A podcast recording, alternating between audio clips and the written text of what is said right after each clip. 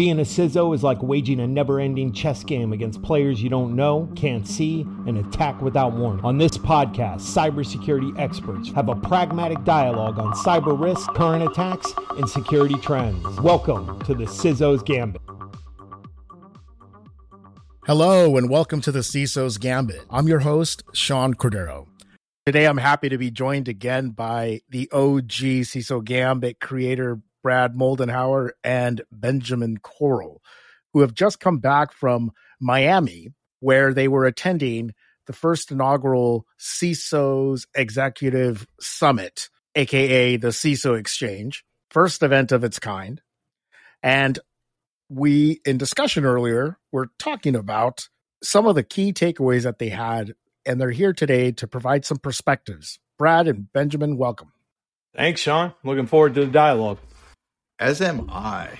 So, the theme of this event was building a secure and resilient enterprise. That is a pretty loaded theme. Taking that apart could mean a variety of different disciplines that extend far beyond information security, data security, etc. But it is definitely couched in the idea of resiliency of the business. I wasn't able to attend this year, but I would love to hear from both of you what were some of the key things that really led additional insights into this theme?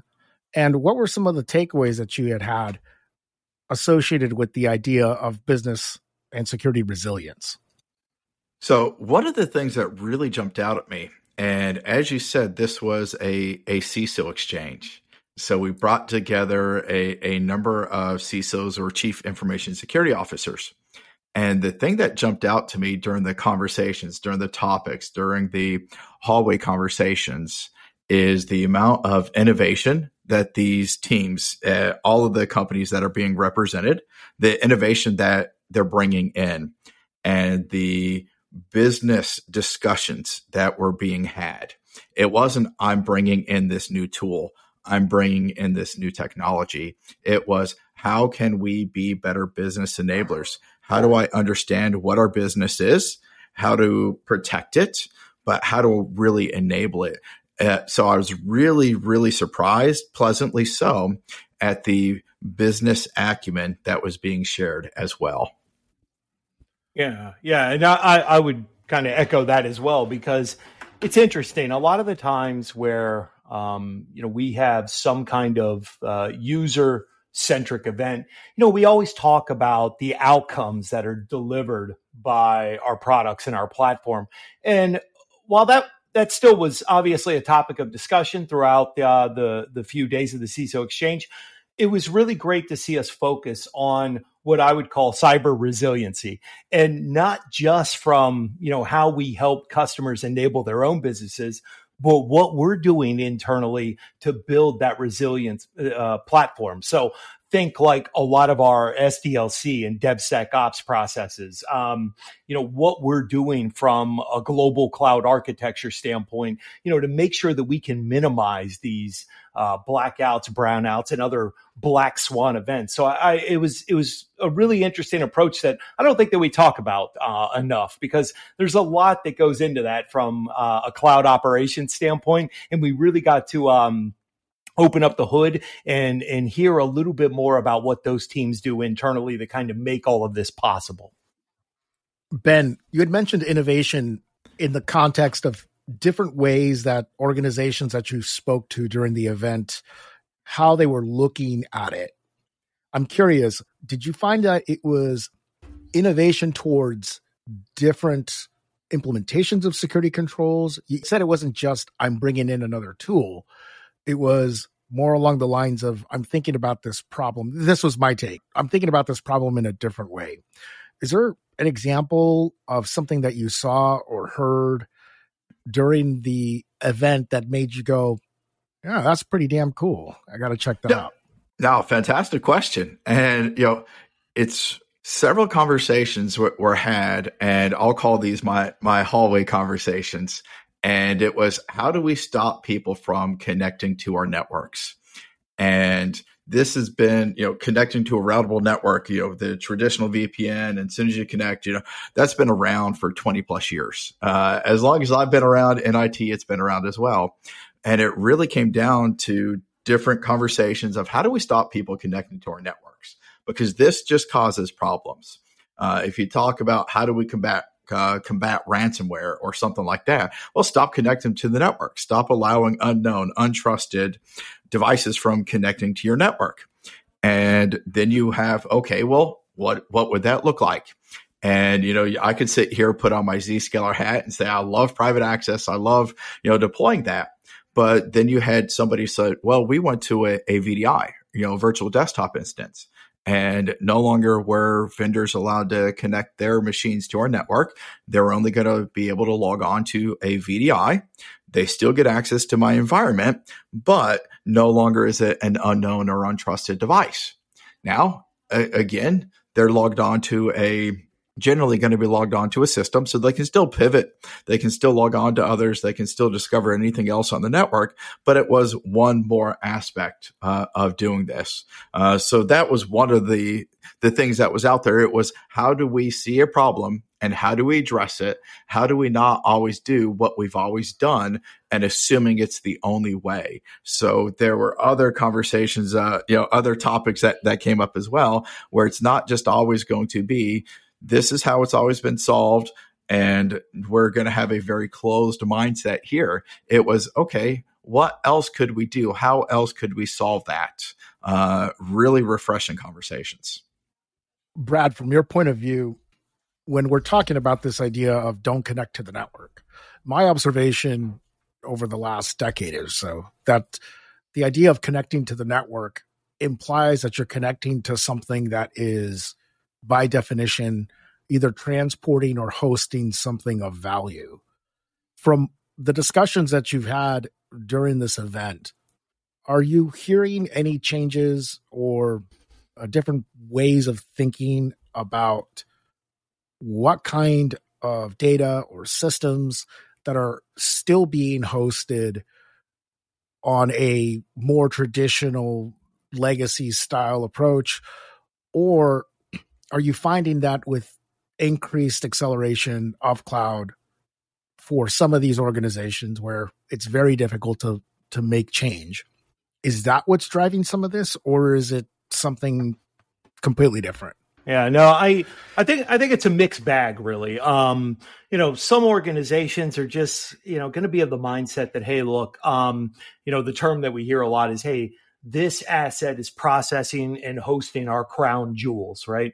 The data that, you know, according to a risk assessment they've done internally, would drive the most negative impact if compromised. And some of them have just said, hey, look, we feel more comfortable in having this hosted, you know, on premise or, you know, in some kind of co-location data center that we manage. You know, we're not ready to, you know, outsource this to some kind of SaaS provider, or we're just not there yet in refactoring this application to a IaaS or PaaS instance. But, you know, to Ben's point, one of the things that I think I'm hearing a little bit more now that I probably didn't hear as much this time last year is that a lot of CISOs are really starting to understand um, the ideas uh, that zero trust conveys without actually saying it, which is this notion of reachability and how it can impact risk, right? Um, and I would say reachability and risk have just dramatically shifted in recent years as we move away from this hard perimeter fortress approach to more distributed systems APIs, cloud computing, uh, SaaS. And when we do that, you know, there there was this view that well now we have far more potential points for attack ingress and exfiltration egress and really those that have kind of adopted hey this is the way things are going to be you know they've mitigated this new risk landscape and uh, you know are moving away moving away from fortifying uh, you know the the business network to really kind of uh, you know building this new perimeter around identity authentication and zero trust. And i'm just starting to see a lot more buy-in and, and comprehension from what could uh, you know be possible with a lot of the things that we've been pushing in the market for for quite some time. And i think that that's really exciting from an adoption standpoint so one of the things that constantly gets thrown out there is the quote unquote confusion over the definition of zero trust and to me that's kind of a head scratcher because if you go to the original paper it's pretty clear people bought firewalls they deployed them they misconfigured them. You should do better. It's like, okay, so you're effectively restating fundamental prin- fundamental principles of least privilege in a different context, right? In the discussions that you are having or some of the talks that you heard, is the leading definition that has been put forth by organizations like the Cloud Security Alliance with their Zero Trust Advancement Center, where it's not just, oh, it's simply network access, or oh, it's simply endpoint, or oh, it's simply access control. It's a combination of all of these things. Is that what you're saying is a little more prevalent now in terms of folks understanding? Or is it still being looked at from a very layer three, layer four uh, perspective from a yeah. implementation standpoint. Yeah, I, I, I think that that's exactly what it is. Is that the you know the the zero trust initiatives out there? They're really starting to understand that okay, hey, this is predicated on a cyber mesh where I'm going to have very specific players that really kind of feed into this overall strategy. Now, where we fit in is obviously the policy enforcement side, but you know, really kind of identifying what that partner ecosystem looks like from identity providers to endpoint protection platforms, potentially even, you know, some of the virtualization you're doing along your edge with SD WAN. And then, of course, you know, uh, SecOps is a real big player in this. And when they start to kind of see that picture paint, it, you know, it, it, gets away from this whole mindset of, oh yeah, it's it's not one vendor. Uh, you know, I don't think anyone, including us, ever said that it was right. And I think that that was um, some confusion that a, a lot of uh, customers out there had. But I think now they're really starting to get a sense for how this is going to work in their environments because they've started down this path, you know, with private application access and really kind of minimizing what I would call again the reachability to um, some of those assets. So it, goes, it builds on top of this least privileged granular access, but then also kind of seeing some of the the ancillary benefits of of the way that we view zero trust, or you know how CSA has defined that through essentially a, a software defined perimeter. Uh, now, and I really like that, and I think it was Brad who told me, uh, you know, months and months ago, you know, when you think about what is zero trust, and zero trust. I, and I think this is being understood more and more of not just being a buzzword, but how do you define it? And when you start defining zero trust and say it's a contextualized access control, which, or, you know, identity, contextualized access, which provides least privileged access, which is then going to be continuously evaluated. So it's not just a single point in time. It's going to be continually evaluated as well because there's a better understanding of that out there, because there are those integrations of those multiple solutions, uh, or as Brad said, they build upon each other. I think that is why you're starting to see movement going forward because solutions are getting better. People are understanding this. It's not again just a buzzword anymore there's actually meat there's actually things people can do and because of that you're starting to see adoption and you're starting to see that implementation of it yeah, yeah, and you know, one thing I would add on to that, in a number of discussions that at least when I was having them with um, you know, various CISOs that were in attendance at the CISO exchange, is that I, you know, I want to say that we've been pushing this, but it's becoming more apparent now. But a lot of them have really kind of rethought on how they're implementing zero trust. And I did not talk to any one of them who did not fundamentally believe that zero trust is not a worthwhile aim, but at the same time, they all recognized that it is far too complex and multidimensional of a problem to handle through a portfolio of manual controls right? So they really were focused in on these integrations that Ben and I were just talking about to help automate to tackle that problem at scale in a modern enterprise. It's funny that you say that, Brad, because an entire vertical right now is probably going, but wait, you need us. you need us to integrate your disparate stuff. Come on now. I mean, I know of one company, fairly large company that seems to have done that, adding some capabilities to their portfolio. And uh, I'm not even sure they still sell that capability, but I suspect that they're using it on their back end. right. Now, the last time you gentlemen were on the show, one of the things that we were discussing was this idea of the role of the CISO and how it continues to shift. And the context for that conversation last time was around liability and the the negative impacts that we're seeing some CISOs uh, really have to take the brunt of. Last month, uh, we had Dawn Marie Hutchinson on the show, and she made a comment that in the world of CISOs, we've been asking for so many years to be at the table, and we're finally there in some capacity. But we still don't have the exact same respect that other executives might. Now, I know that this varies from organization to organization. But then when you think about that and overlay some of the industry level changes that are happening, whether it's on the personal liability, individuals now getting charged with alleged criminal activities, et cetera, et cetera, or lack of care or lack of uh, due diligence. Was this a conversation that came up at all across your peer group? I can't imagine that it didn't show up in some way, shape, or form no matter what your role is inside your organization, whether you be CISO, CFO, CEO, see anything, if you lie to regulators, if you mislead them, you are, you know, if you're doing criminal activity, you should not be surprised when prosecutions come after you.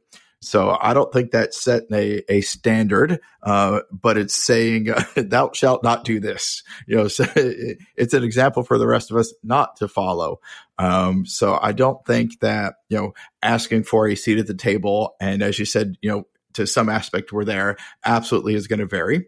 Uh, you know, do we each and every one of uh, CISOs that are going out there, if you're not listed as a director of the company, if you're not listed as an officer of the company, do you cover your own D&O insurance? Well, okay, great. Uh, you know, that was a topic of conversation uh, over lunch or dinner or something at one of the tables uh, that I was at as well. But the thing is, is that D&O insurance is not going to cover you if you are breaking the law, if you are doing criminal activity. So yeah, it might not be a bad thing for CISOs that are not listed as a as a director officer to have their own insurance, but understanding it's still not going to help when you are knowingly, willingly breaking the law. Yeah, yeah, yeah. I, um, you know, on this point, I, I had uh, it was a smaller conversation. It was with two different individuals, but you know, they they came at me with an interesting question, and I think it feeds into what you just asked, Sean. Was is the growing responsibility associated with the role, but the question that they ultimately were asking me in in a different way, but they were trying to evaluate to see if security can give their organization a non-traditional competitiveness because they understand that security is valuable and they've been obviously having these conversations with their board or at least executive leadership team. And really when when they when they kind of laid this out to me i was like well yeah i mean it's valuable with not only vendors and partners but also customers. And and you know we've seen in the industry how some companies can turn that into generating revenue or or grabbing greater market share or increasing margin and average selling prices or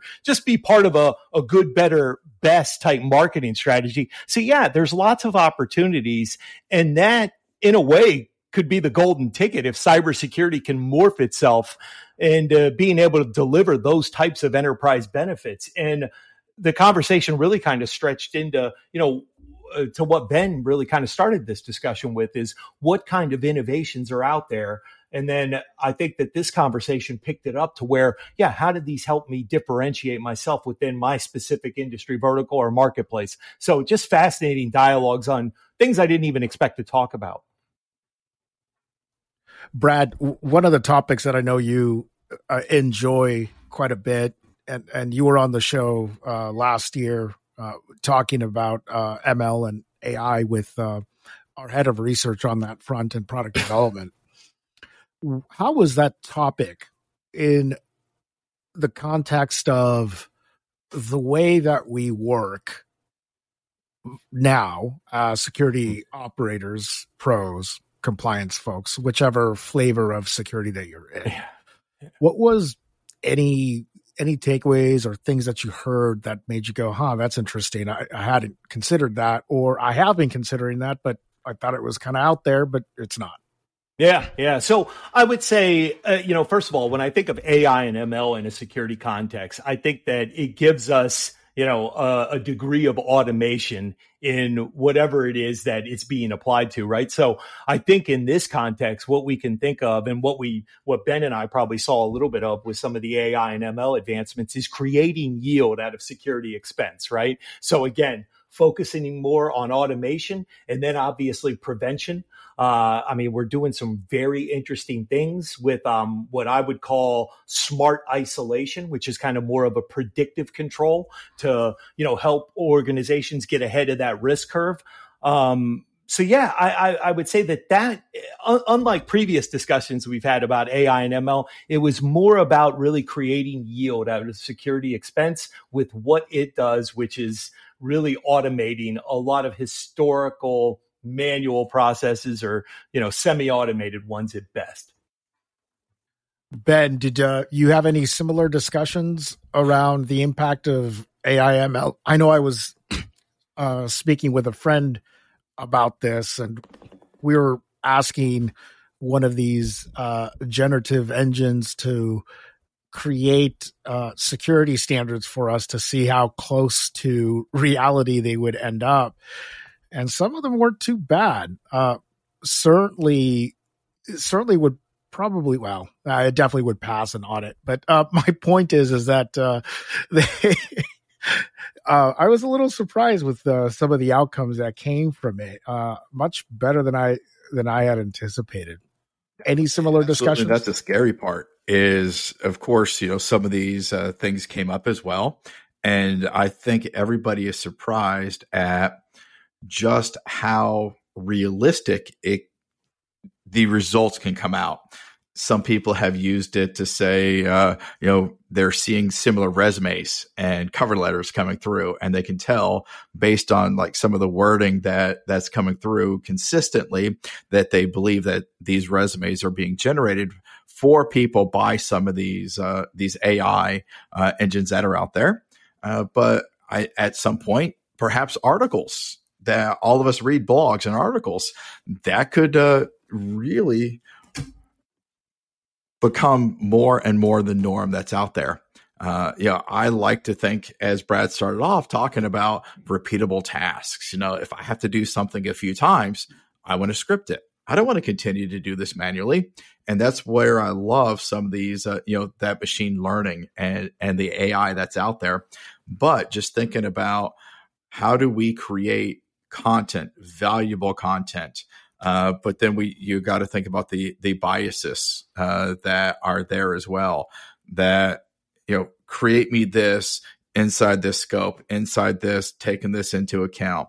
Uh, you know the the guardrails that you put out there as well will change the results uh, what's provided for you as well so i really like when you talk about standards saying that they weren't too bad because uh, you, you sit there and say create me a you know acceptable use policy for what type of organization that allows this that takes into account working from home.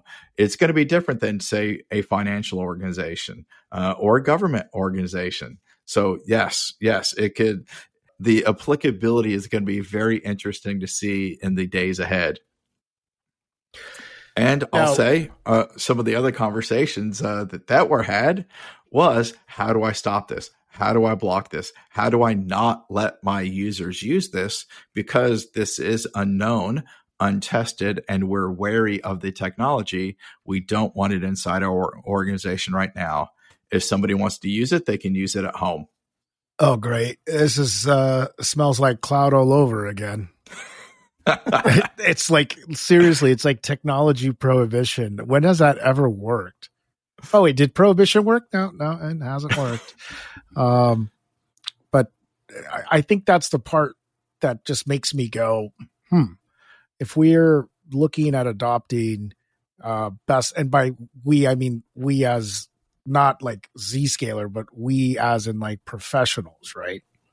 Mm-hmm. New ways of doing what we do better, faster, and also getting wise to ways that some adversaries might be leveraging these tools.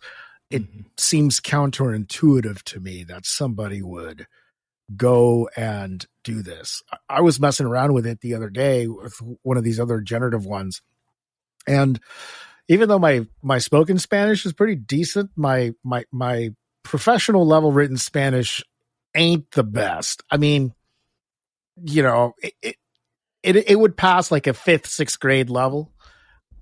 So just like a year under my English writing, but it would it would pass maybe at that level. But you know, once you get in a professional context, it's very different.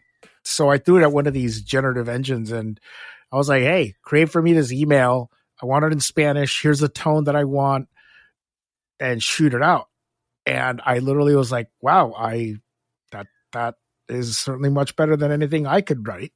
Like right. it was so good, I couldn't even take it to my mom and ask her to re- to like review it because most of the words that were being used not really within her vocabulary, right? Because they were all text stuff, right? Yeah. So. Regarding the keynote though i mean kind of like final thoughts from both of you gentlemen i appreciate it. Um, so I understand that it was uh, Jay Chaudhry, uh, founder CEO of Zscaler, along with George Kurtz, uh, founder CEO of CrowdStrike, and uh, it's it, it's great to see those uh, two industry leaders uh, together because of the fact that between ecosystem partnerships and integrations, it's important and part and parcel to what both organizations are looking to solve for for mutual clients. Were there additional takeaways that either of you had from that discussion between the two of them or takeaways that came as a outcome from peer level discussions afterwards? Uh, well you know one thing i would say is uh, you know ben i'm, I'm sure you would kind of uh, agree with me here i mean just to see you know george kurtz and jay chaudhry on stage together talking about this i mean what a what a legendary session for the cybersecurity community, right? Um, so I mean, that was just uh, you know, I was kind of starstruck, if you will, almost seeing that those two, you know, innovative minds up there kind of had just a frank and open dialogue um, with this audience. Uh, but yeah, I mean, both of them kind of echoed the same thing, which was really based around the importance of having um, a substantial ecosystem of partners to kind of put together that holistic security strategy fully admitting that you know they're not a uh, you know a one stop uh, you know shop in delivering all of these outcomes. But again a key cog in that you know protective chain if you will and um I, I it was really kind of interesting hearing both of them talk to that and then of course um you know something that we can obviously say here is that you know, both um, Zscaler and CrowdStrike are customers of each other, right? Um, so that was kind of a fascinating dialogue to hear both of them talk about, you know, their experiences with um, one another's products within their operational environment. And we had a lot of customers um, mutually that that really resonated with and they had their own experiences with and that led to a lot of discussions um, you know that i had uh, with customers about, hey, here's what we're doing today with the, integration between Zscaler and CrowdStrike. What more could we be doing? And uh, yeah, it it really kind of opened up, uh, you know, a whole side of conversations about device posturing and um, detection and response for uh, zero day threats, and and a couple of other things too that I, I just I really enjoyed, and it was kind of fostered by that dialogue those two had on stage. Yeah, absolutely. I, I mean, just thinking about you know the the integrations, uh, you know, ecosystem partners and integrations matter, and industry best standards and industry leader products. They're fantastic. They really are. But if they don't integrate well into your organization, then they're probably not the best solution for you. And if you have a secondary product that does 90% of the industry leading product, but it integrates amazingly into your organization, that might actually be the better fit for your company, depending on what that 10% gap yeah. is.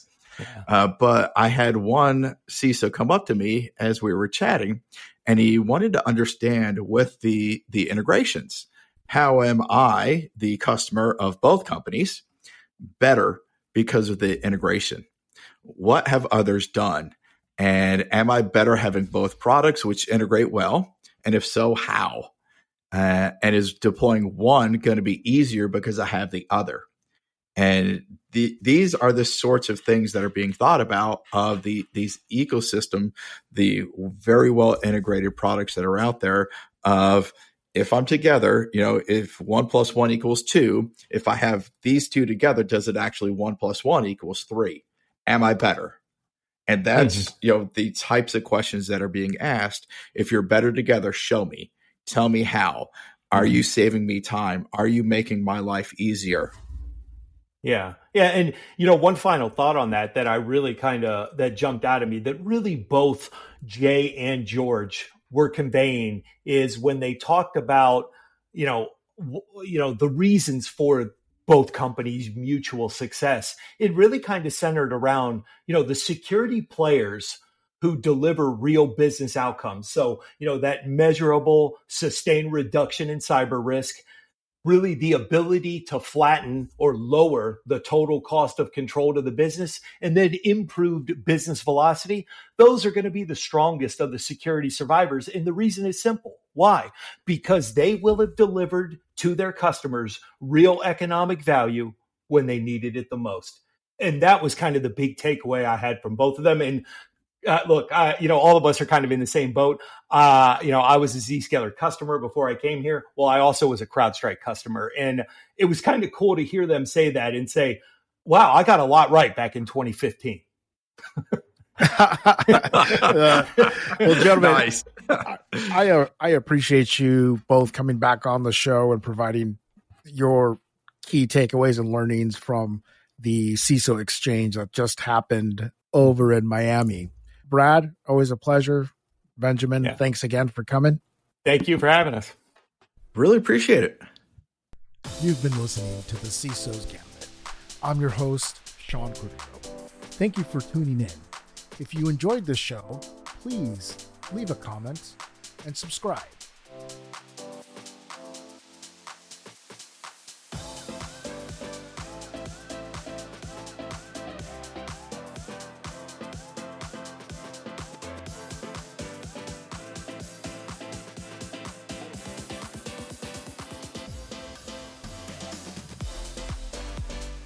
Content on this podcast may contain forward looking statements that are current as of the date of recording and subject to change. These statements are subject to the safe harbor provisions created by the Private Securities Litigation Reform Act of 1995. Full legal disclaimers are available at revolutionaries.zscaler.com.